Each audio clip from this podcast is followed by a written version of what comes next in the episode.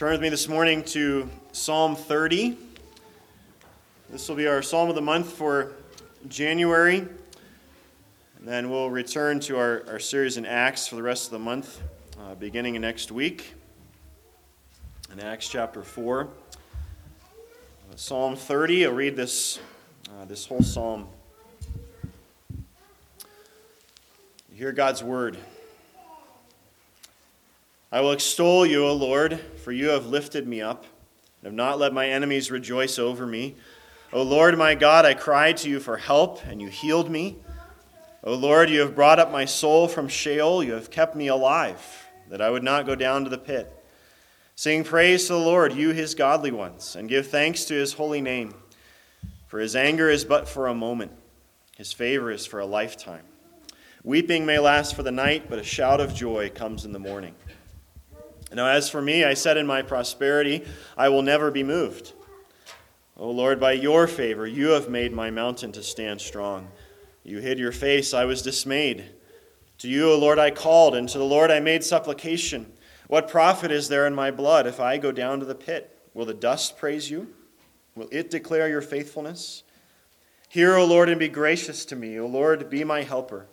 You have turned for me my mourning into dancing. You have loosed my sackcloth and girded me with gladness, that my soul may sing praise to you and not be silent. O Lord my God, I will give thanks to you forever. Well, this psalm contains some memorable and, and even well known uh, wonderful statements. Verse 5, for example uh, Weeping may last for the night, but a shout of joy comes in the morning. Uh, verse 11 You've turned for me my mourning into dancing. And I hope that this morning we can discover a, a fuller and a deep richness in these statements of faith and rejoicing. Uh, sometimes we're accustomed to seeing statements like these pulled out, and uh, they're on a plaque in the Christian bookstore and in a Christian greeting card or something like that. And maybe out of context, they, they sort of get lumped in with, with various sayings and sentiments like it's going to be okay, it's all going to be okay, or you know, look for the silver lining, that sort of thing. But the assurances and praises of this psalm have a great depth to them. They come out of suffering, uh, and they have nothing less than the gospel of Jesus at their root. And so I hope we can see that this morning. Before we get to the outline that's in your bulletin, uh, I want to draw your attention just briefly to the heading of Psalm 30, there above verse 1. The headings in the Psalms are not uh, original, they weren't written when the psalm was written, they were written by a someone who helped compile the Psalter uh, later in Israel's history.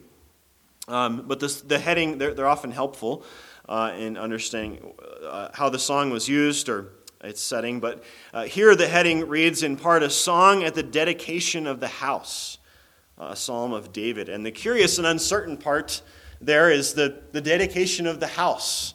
Uh, when is that? What does that mean? What house? The, the Hebrew word house can um, refer to any old little house. It could be David's palace. It, it, it's also a word that can mean the temple, um, and, and does often in the Old Testament. Uh, but David didn't build the temple. Um, most probably, this, this heading was added, uh, like I said, much later than David and not tied directly to David's original purpose in writing the psalm. Um, and in fact, that, that word dedication, the Hebrew word behind it is a word you all know. It's the word Hanukkah uh, Hanukkah of the house. Um, and it doesn't necessarily, the word in the Old Testament refer to the, the holiday. The holiday came after the Old Testament, in fact.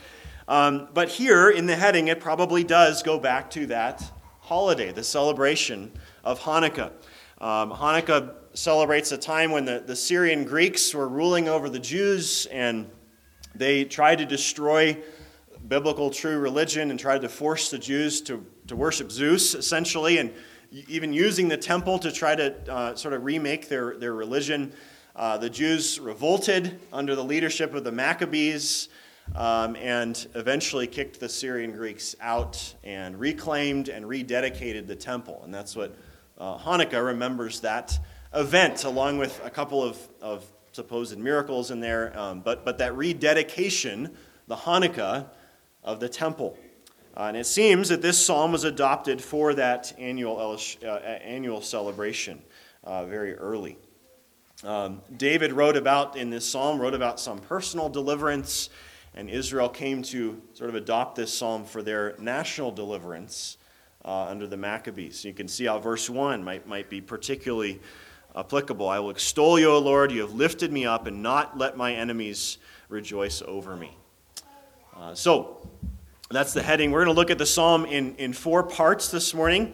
Uh, first, look at David's problem, a few problems that give rise to his need for God's grace here, uh, and then God's providence in response. And then we'll look at, at David's renewed praise and prayer, uh, and then the assurance or the promise that he gives uh, to you, to us, in light of his experience and in light of the God he knows. So, first, let's look at David's problem. Uh, the psalm is clearly uh, praising God for some rescue, some deliverance, though it's never, uh, it's never named explicitly what, what happened in the psalm. Uh, in verse 1, he describes what God did in these words You have lifted me up. Uh, that, that Hebrew is what's used for, for drawing water out of a well. Um, so he, he, uses that imagery. Um, pulled out of some bad situation. Verse 2 then describes it this way I cried to you for help, and you healed me. And because of that, it's, it's generally been assumed, and I think rightly, um, probably the best assumption, that, that David's talking about some illness. Uh, he was healed from some sickness or some, some physical malady. And as we continue reading verse 3, it says, Lord, you brought, my, brought up my soul from Sheol the, the grave, and you kept me alive. And so he's comparing his situation to death. It, if it's an illness, it was a very dire sickness, an illness that God saved him from, God brought him out of. Um, John Calvin notes that word healed can also be used in the Old Testament uh, figuratively, not of, not of literal healing, but of mending something or rebuilding a building or something like that. And so uh, it doesn't necessarily mean that, that David was sick, it, it, it, could figuratively refer to some other dire situation. Um, but either way, um, verse 1 also says, uh, I will extol you, O Lord, you have lifted me up, and have not let my enemies rejoice over me. So here's another concern that David has about his enemies. And in this psalm, it doesn't seem to be that he's at war, the, enemies aren't attacking. It, it, it seems that he's saying, Lord, if, if you had allowed this illness, this sickness to win, my enemies would have taken some advantage or they, they would have, you know, gloried in that, um, taken pleasure in that. So David was in some kind of outward physical danger, terrible situation, probably terrible sickness. That's, that's the presenting problem. That's the outward problem uh, that David is looking back on in this psalm. But he explains as the psalm goes on that there was a deeper root to it, there was a deeper problem uh, that needed to be addressed that actually came first. Did you catch that as we read? Uh, it's verse 6, where David says, Now as for me, I said in my prosperity, I will never be moved.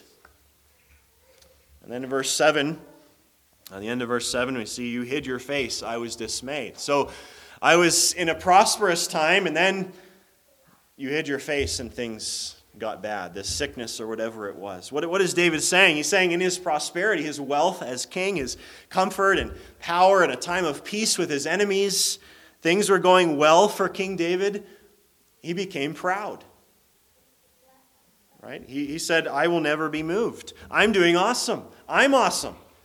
Nothing can touch me. And then again, verse 7 he, he, can, he remembers confessing, uh, I think is what he's saying. Oh Lord, by your favor, you have made my mountain to stand strong. You, Lord, not me. I, I came to the point where I was starting to think it was me, that I was untouchable in a good and prosperous time. It was because of God's great blessings on David, in part, it seems, that he became proud. He became self sufficient, so he thought. He was spiritually complacent. He was, he was losing any sense of, of total humility and dependence on the Lord. And he was thinking, I will never be moved. This was David's biggest problem, his first problem, not, not an outward physical problem. That came next, right? It was a, it was a spiritual one. And it's a warning to you of how spiritually deadly prosperity can be. Right? Not, not automatically, not necessarily, it's, it, it can be a great and is a great blessing of God. Uh, but potentially. Right? Maybe a, a time of peace in your life. Maybe your business is going well, or you've, you've been in good health, your, your kids are being really successful in various ways, and, and so on. These sorts of things hold great potential for sinners uh, to draw us away from humble, dependent faith, from, from desperate, humble prayer, to, to draw us away from grateful worship of God. I think that often happens uh, in, in a subtle way. Right? It doesn't necessarily happen by explicitly having the thought, well, I don't need God anymore. I'm awesome. I'm doing great on my own. Uh, you may still have all the outward trappings of faith, going to church and so on, but, but sort of like the proverbial frog boiling slowly in, in, in the hot water, true, humble, dependent faith is, is sort of melts away subtly. I, I, assume that's what happened with David. We know from David's life, from the Psalms. This, this doesn't characterize David's life generally, this sort of forgetting God and thinking, look at me, I'm awesome, I'm untouchable. But he fell into a season of it, at least one season of it. It's, it's easy to take so much for granted in our lives when things are going really well, to sort of fall into David's expectation, well, everything's just going to continue like it is. Fall into a sense of, a false sense of control over your life. Uh, like David, to, to fall into that sense, you, you really have to ignore a lot about your world and yourself um, to feel so secure and proud, but we do it. Right? We fall into this. Uh, take a, a large scale example. I, I take for granted with little thought ever, less than, than I should have, that tomorrow I and my family will be able to get up and go about my day in, in peace and freedom. Right? Specifically, uh, relative to the, the, no threat of war. Right? I have no expectation of that. I, I'm not going to have to join the army or do air raid drills with my kids or suffer famine because of shipping blockades or things like that. In fact, I, I subconsciously project that assumption on, on the whole week to come, and the month, and the year, the decade, really the rest of my life. I don't give a whole lot of thought to it. Part of that comes out of the fact the United States has been, for about 160 years, uh, without war here, if we can exclude Pearl Harbor as an extreme outlier, right? Without war. And, and, and to feel as secure as I tend to feel about the future, to just assume this will continue, my family will always be safe, I have to ignore the fact that that 160 years is virtually unprecedented in all of world history. All right, even the famed the, the Pax Romana, right, the peace of Rome for 200 years around the New Testament time. It wouldn't, it, we wouldn't have thought it all that peaceful, really, but that was a long time ago too. Um, we can easily just assume, we, we think, you know, look at the republic that we've built. Look how tough and rugged and heavily armed we Americans are. Uh, look at the military we've built or the wealth we've built. We will never be moved. We sort of think that subtly, that David's thought. Uh, we, even believers, in a sense, can, can forget God with David if, if we're not continually humbly grateful to God, if we're not humbly asking God to be gracious, to give us peace. If we've been lulled by, by God's great blessings into ignoring reality the, the fact that disease and accidents and so on can take life in a moment, or corruption or fire or any number of things can destroy property and lives, uh, or relationships, selfishness, greed. Our world is full of these destructive things, often totally outside of our control. Uh, we really are helpless and dependent on a sovereign God. maybe, maybe you're in a period of some spiritual stagnation in your life, not, not relative to national peace necessarily, but, but just in your life. Things are good. And therefore, your faith is cooling a bit. Right? It's not burning with gratitude and a sense of your utter dependence and your need for God's sustaining grace. You're praying less, less fervently. You have a sense of control a sense of self sufficiency. That was David's root problem. Let's look secondly at, at God's providence. Number two on your outline, God's providence. And I want you to notice that most importantly and powerfully and first, God's providence in this psalm was not making David well again. That wasn't God's primary providence, rescuing him, getting him out of his sickness or his danger, whatever his, his trouble was outwardly. God rescued David first from himself. That was God's great providence in this psalm. Verse 7, after David you know, shares what he fell into, he says, O Lord, by your favor you have made my mountain to stand strong. You hid your face. I was dismayed. In other words, Lord, I, I had forgotten that my figurative mountain was, was strong. Life was good and happy and prosperous entirely by your favor and your grace. I thought it was me until you hid your face. God hid his face. You, you allowed these hard and terrible things into my life to wake me up. And it's interesting how simple that, that metaphor is. God merely hid his face, and, and David's own strength and sense of security just melted, just wilted like that. Well, David experienced the providence of God that's described in Hebrews chapter 12. Uh, listen, listen to how it's described there. It is for discipline that you have to endure. God is treating you as sons. For what son is there whom his father does not discipline? If you are left without discipline, in which all have participated, then you are illegitimate children and not sons. Besides this, we have had earthly fathers who disciplined us, and we respected them. Shall we not much more be subject to the Father of spirits and live? For they, our earthly fathers, disciplined us for a short time, as it seemed best to them, but He disciplines us for our good, that we may share His holiness.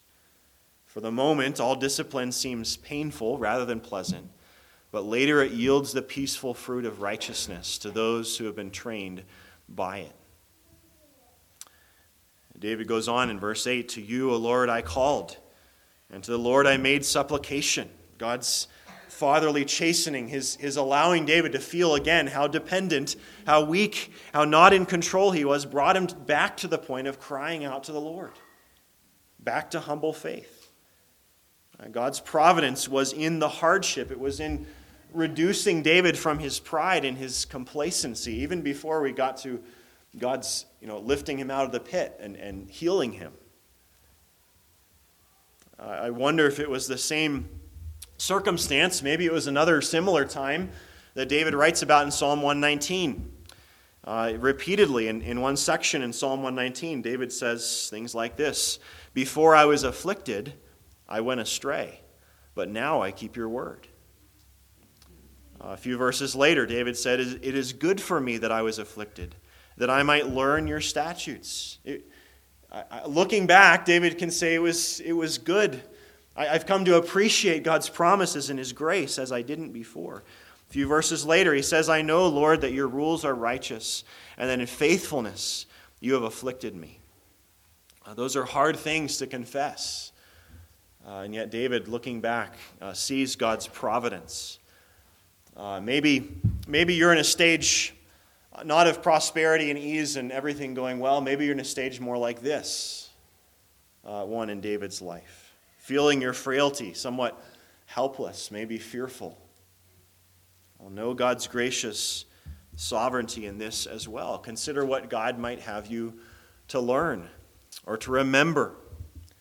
Uh, consider what God is calling you to or back to.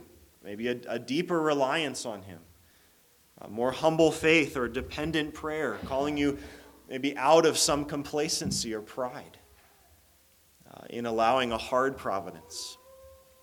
Well, thirdly, consider what David was brought to through his suffering, uh, specifically to, to praise and prayer.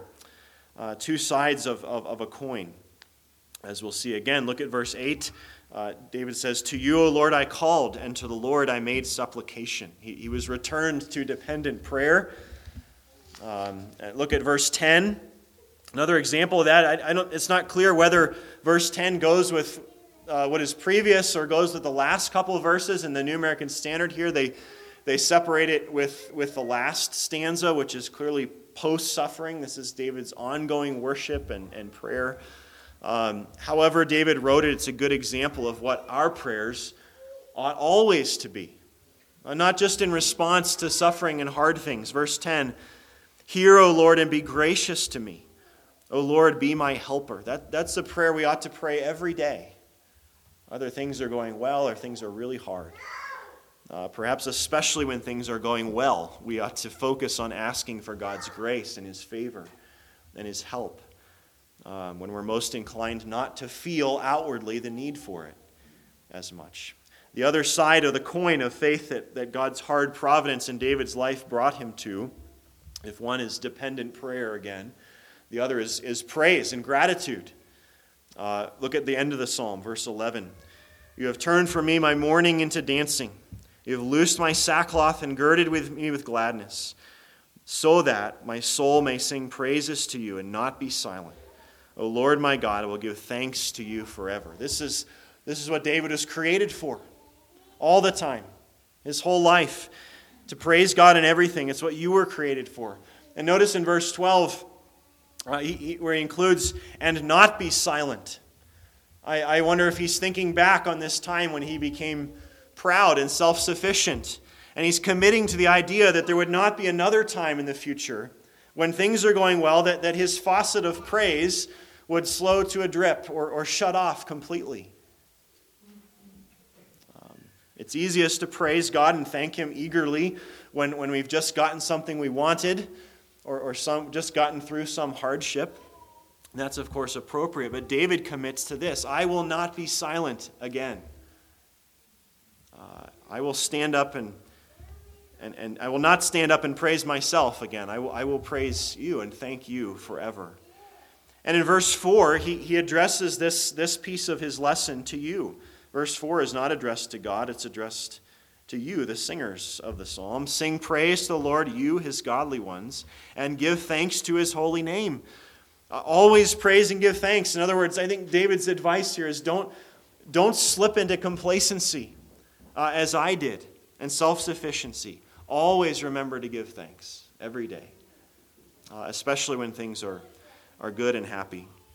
So he gives us these two sides of this coin for everyday life and faith of the believer dependent prayer, humble dependent prayer, and, and thanks and praise and gratitude. And then, fourthly, as, as we face times of suffering, of God's fatherly chastening of our faith, we see David bases this in this psalm, he bases it on uh, God's promise. God's promise. So we've seen David's problem, his outward problems, and the, the, the deeper root problem of his pride, God's response of providence, allowing these hard things, David's return to praise and prayer, and then God's promise. The promise of verse 5, uh, particularly, is what we're looking at. Verse 5 For his anger is but for a moment his favor is for a lifetime. Weeping may last for the night, but a shout of joy comes in the morning. That's a, a wonderful truth for our experience of hardship and suffering. And I want you to see two, two simple things David's saying here about God's favor, about joy, about the, the happy blessings of God. So, the, the first thing is that these are incomparable with our times of sorrow and grief, or with the anger of God. Uh, as we look at verse 5, we might ask Is there an anger of God towards believers, towards his children? Uh, as David refers to here. And, and, and I think the answer is a qualified yes. Yes, un- understood rightly. Because God is grieved by sin. Right? God hates sin. That's an evil. That's his nature. And yet, this psalm, the whole scriptures affirm his favor is what is lasting and defining towards his people. That the two are incomparable. And that's part of the comparison made in this verse. Um, it reminds me of our study of Lamentations last summer. Lamentations 3, uh, we read this For the Lord will not cast off forever, but though he cause grief, he will have compassion according to the abundance of his steadfast love. For he does not afflict from his heart or grieve the children of men. And what, what do these two passages, Lamentations 3, Psalm 30, teach uh, about the incomparability of God's chastening, his anger on the one hand, and his, and his love on the other? They, they both affirm yes, God is grieved by sin. Yes, God allows hard, painful things. But there's no comparison between his chastening and, and his compassion, his love, his grace, they're, they're totally disproportionate. It's his compassion for you ultimately that will overwhelm any, any change, chastening or grief that, that will define his relationship with you forever. His loving kindness, his steadfast love, Lamentations 3, is abundant, it's forever. His favor lasts a lifetime, Psalm 30. Uh, Paul puts it memorably in, in Romans 8 this way He says, I consider the sufferings of this present time are not worth comparing with the glory that is to be revealed in us. As, as hard as that is to see and accept at times in this life, right? Your, your sufferings are a drop in the ocean of God's abundant grace.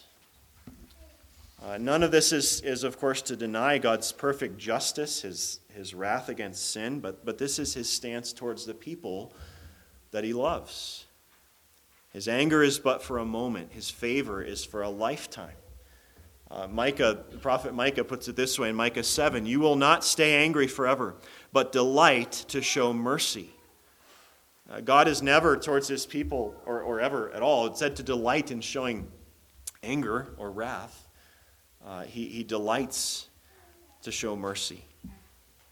Uh, though his, his anger is perfectly right and just and necessary. Paul, perhaps most powerfully and memorably, uh, in, in what we read earlier this morning from 2 Corinthians 4, uh, puts it this way For this light momentary affliction, and if we, you know anything about Paul's affliction, it, none of us would describe it as light and momentary. And yet, Paul can here say this light momentary affliction is preparing for us an eternal weight of glory beyond all comparison. It's not worth comparing the two. The, the greater your appreciation of the trials of this life, in, in one sense, within the sovereignty of God, the greater your joy and your experience of glory in the end. So, these, these contrasted experiences in verse 5 are incomparable, first, and secondly, the, the favor and the joy here is inevitable. In other words, David is also affirming the morning will come. The morning will come. Uh, it's, it's not a hope, it's not a wish, it's certainty. Just, just as with the, the literal morning, literal night and morning, morning will come. The sun comes up no matter how dark and long the night was. And you've probably all experienced uh, a long, hard night when you couldn't wait for the morning to come. Right? Maybe some of you recently maybe with a sick kid or a, a dying relative or treacherous travel or something like that. You couldn't wait for the morning. And those things are never what we want, they're never what we choose.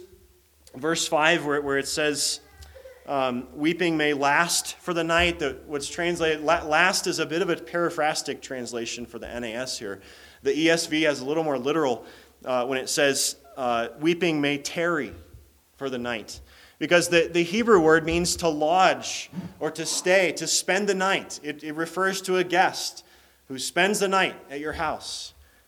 And so you, you picture an unwanted or unpleasant guest staying longer than you wanted. That's, that's the imagery here. Weeping is pictured, or whatever might cause that, is as an in, uninvited, unwanted guest who barges in and sets up in your guest room and spends the whole long, dark night.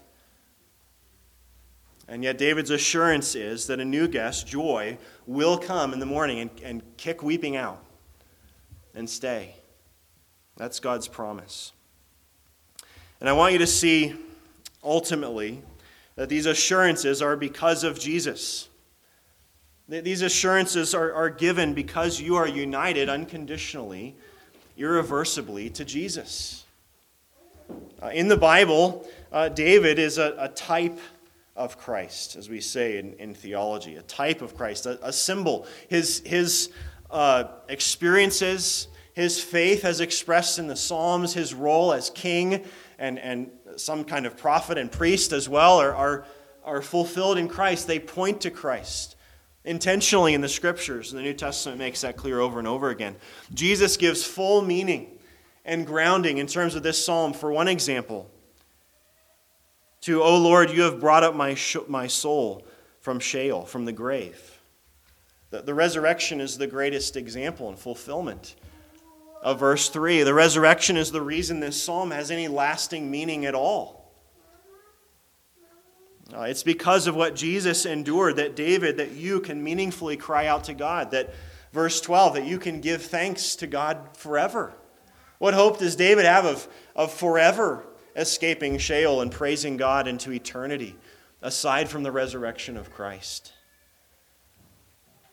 When I flew back from Alaska in August, I had a long layover in, in uh, Anchorage. And so I went to the city and just walked around for a good while. It was a beautiful day. I was walking through a park and I came on a war memorial. It wasn't, uh, it wasn't a, a specific to uh, any war uh, particularly, it was just to Alaska veterans in general. And there was one, one statue uh, there in particular of a, a, soldier that had a plaque on it. I, I took a picture of it uh, because I, I thought it was profound and moving and said this simply to those Alaska veterans whose eyes have seen what the protected will never know. To those Alaska veterans whose eyes have seen what the protected will never know. that, that struck me as very powerful and true. I thought that's, that's my privilege that, that I have taken too much for granted, for sure. You know, think of the horrors seen by veterans, just for example, just in World War II right, that kept Axis powers for Americans across the oceans. Right? Horrors that many millions and millions of Americans never had to see and still don't. Uh, that we can never even comprehend because others saw it and lived it in our place. And that's a powerful illustration, I thought, for the Christian as well of, of why verse 5 is true, uh, why 2 Corinthians 4.17 is true uh, why sorrow and chastening are just fleeting and momentary and purposeful and not lasting and not ultimate, not eternal for the believer. Jesus took your place on the cross. It took your place for all of your con- complacency and pride. He cried out, My God, why have you forsaken me? He experienced the full horror of the wrath of God for sin, the depth of hell, essentially uh, in your place so that you can, uh, will never see it. You will never know it. Uh, so that you can know that any suffering that you do endure is not the judgment of God for sin. It's not what Jesus endured or saw in your place. And you endure it as a beloved child, as God is teaching you and drawing you closer to Himself, knowing that weeping may last for the night but a shout of joy comes in the morning. Let's pray together.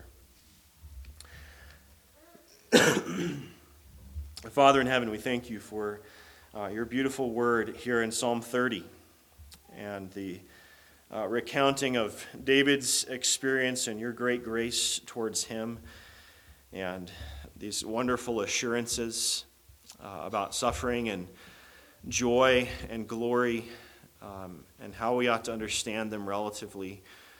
Uh, we thank you for the way this psalm uh, is founded on and points us to Christ uh, and our identity in Him. I pray that you would give us these assurances, that you would keep us from this uh, complacency and pride, that we would always be in dependent prayer before you and, and praising you and thanking you uh, at all times. Uh, we pray all this for Christ's sake and in his name.